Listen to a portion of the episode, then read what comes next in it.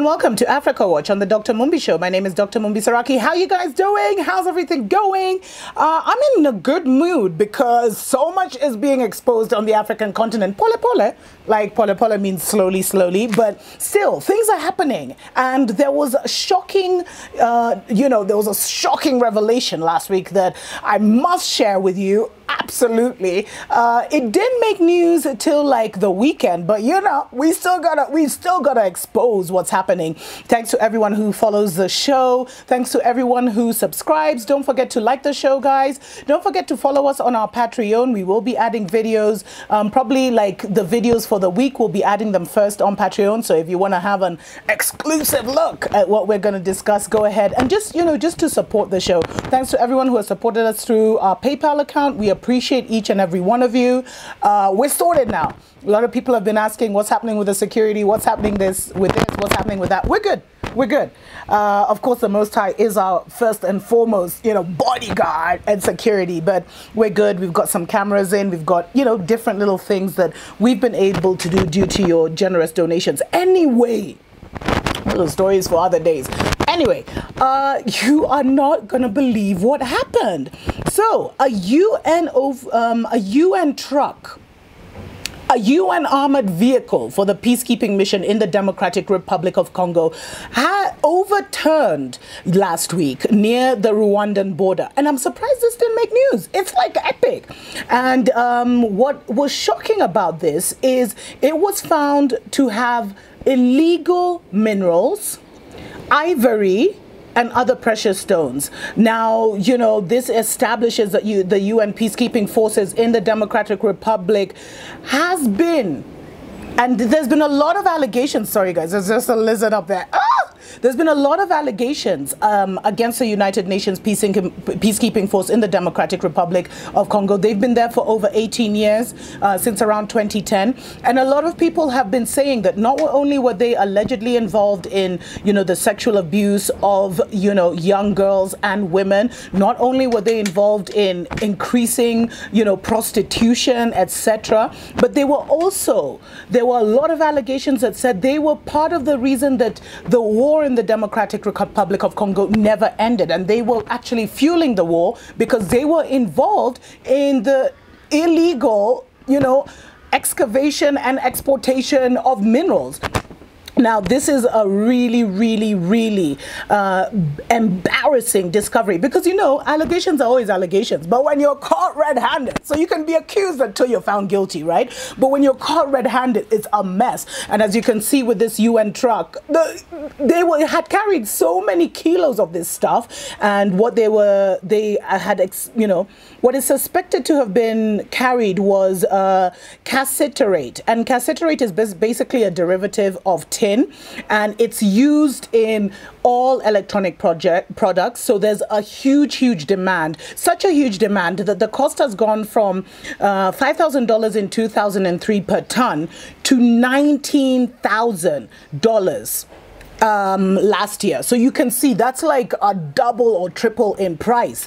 And what we saw actually almost a quadruple in price.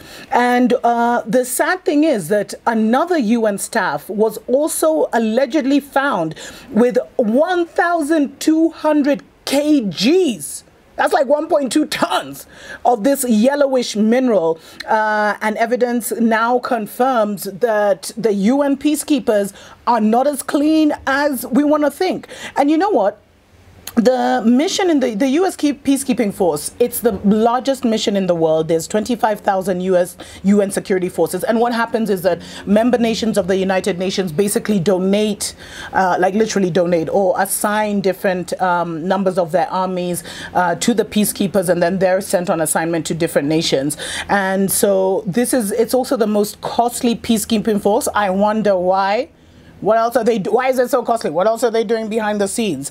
It allegedly costs the United Nations $1 billion a year to maintain these 25,000 UN peacekeepers in the Democratic Republic of Congo. But we're seeing that why won't the war end in the DRC? Why is it always being perpetually just, you know, who is fueling it? Who is maintaining it?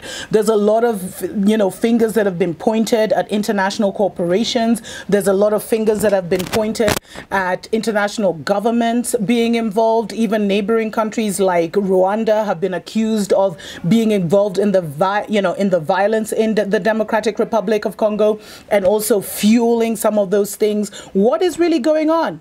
This is really shocking. Now, when we come back, I'll be telling you why, you know, we need to be praying for Congo, because elections are coming up and things are not looking very clear. Remember, Congo is the former, you know, Belgian colony, and before that, King Leopold, you know, the one who was famous for cutting off the hands of his subjects. The most brutal Hannibal or cannibal of all time. Yeah, that's a history and horrible legacy of the Democratic Republic of Congo. But we'll be giving you the details of what's coming up later this year and why we need to keep an eye out on the Democratic Republic of Congo. We'll be right back. Wake up, Africa! Welcome back to the Dr. Mumbi Show. My name is Dr. Mumbi Saraki. How are you guys doing? Africa Watch, the shocking revelation that last week a UN peacekeeping vehicle, you know, those armored trucks, it overturned near the border of Rwanda, and it was found carrying, you know, illegal minerals and ivory and other precious stones. This is a huge embarrassment to the United Nations peacekeeping forces and to the United Nations on a whole. And a lot, you know, and this makes it harder for them to fight the image of being a New World Order tool to maintain control and to maintain the status quo in a lot of the nations where they're doing peacekeeping missions. It's more like their war-keeping missions, you know what I mean? Well, you know, Congo is probably one of the wealthiest, resource-rich nations in the world. They have cobalt, they have copper, they have diamond mines, they have tantalum and tin, and also gold. Now, in 2009, it was estimated that their untapped minerals were worth $24 trillion. $24 trillion. And, you know, they have 1 million tons of lithium. Lithium is used in, like, rechargeable batteries. They have the world's largest deposit at 63% of cobalt. And cobalt is the biggest mineral that's being used in, like, the emergence of electric vehicles. It's also used in rechargeable batteries. And just for cobalt alone, it goes at $26,000 per ton. And so you can understand that there's so many, you know, and this is the war in the Democratic Republic of Congo has been going on for decades. And there's a lot of allegations that it actually has been some people call it the First African World War. Other people call it the Great Unspoken Holocaust. There are rumors, you know, and allegations that about 6 to 10 million Congolese have died since 1996. And you know, they say that 1,500 people are dying daily, and yet it is the most resource-rich nation in the world. You know, there's always been stories of how, you know, foreign nations would fly in weapons, and then, you know, they'd remove the weapons from their planes, fill the weapons with the cobalt, fill the weapons with the tin, fill the weapons with lithium, and then fly out. And so we must think that a lot of these situations, because they can get this for peanuts, they ain't paying that $26,000. They're just putting it on that, you know, they're paying the warlords. And so there's a lot of militias and, you know, different warlords that control the different mines. And the people are living in complete abject poverty. And, you know, they have a code, there's a Congolese mining code that, you know, was updated in 2018, which raised the royalty rates from about 2% for every metric ton to about 10% on minerals. Is it being implemented? Who knows? Because, you know, the Democratic Republic of Congo has had a lot of issues. Now, they gained independence from Belgium in 1960 under the leadership of Patrice Lumumba. And if you guys haven't heard of Lumumba, you need to check out his, you know, what his messages, his speeches.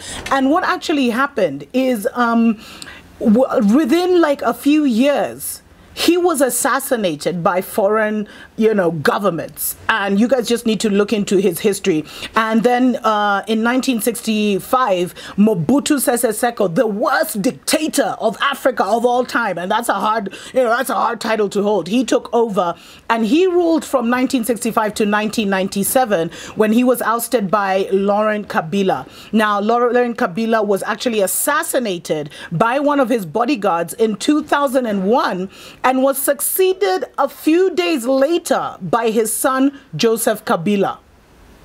And actually his son Joseph Kabila remains president till this day. Now Congo actually has, the Democratic Republic of Congo actually has a two-term presidency, and what happened is Kabila was elected in 2006 and then he was re-elected in 2011. And the late opposition leader who was also killed, Etienne Tshisekedi, he claimed that he had actually won the 2011 presidential elections, and international observers actually said he had, but there was a lot of fraud, and Kabila managed to stay. Now his term actually ended in 2016, but he refused to hold elections because he said the government didn't have, the richest nation in the world didn't find $1 billion to hold elections. Can you imagine? So he's actually been illegally in the president's seat since 2016. Now he has said that he is going to.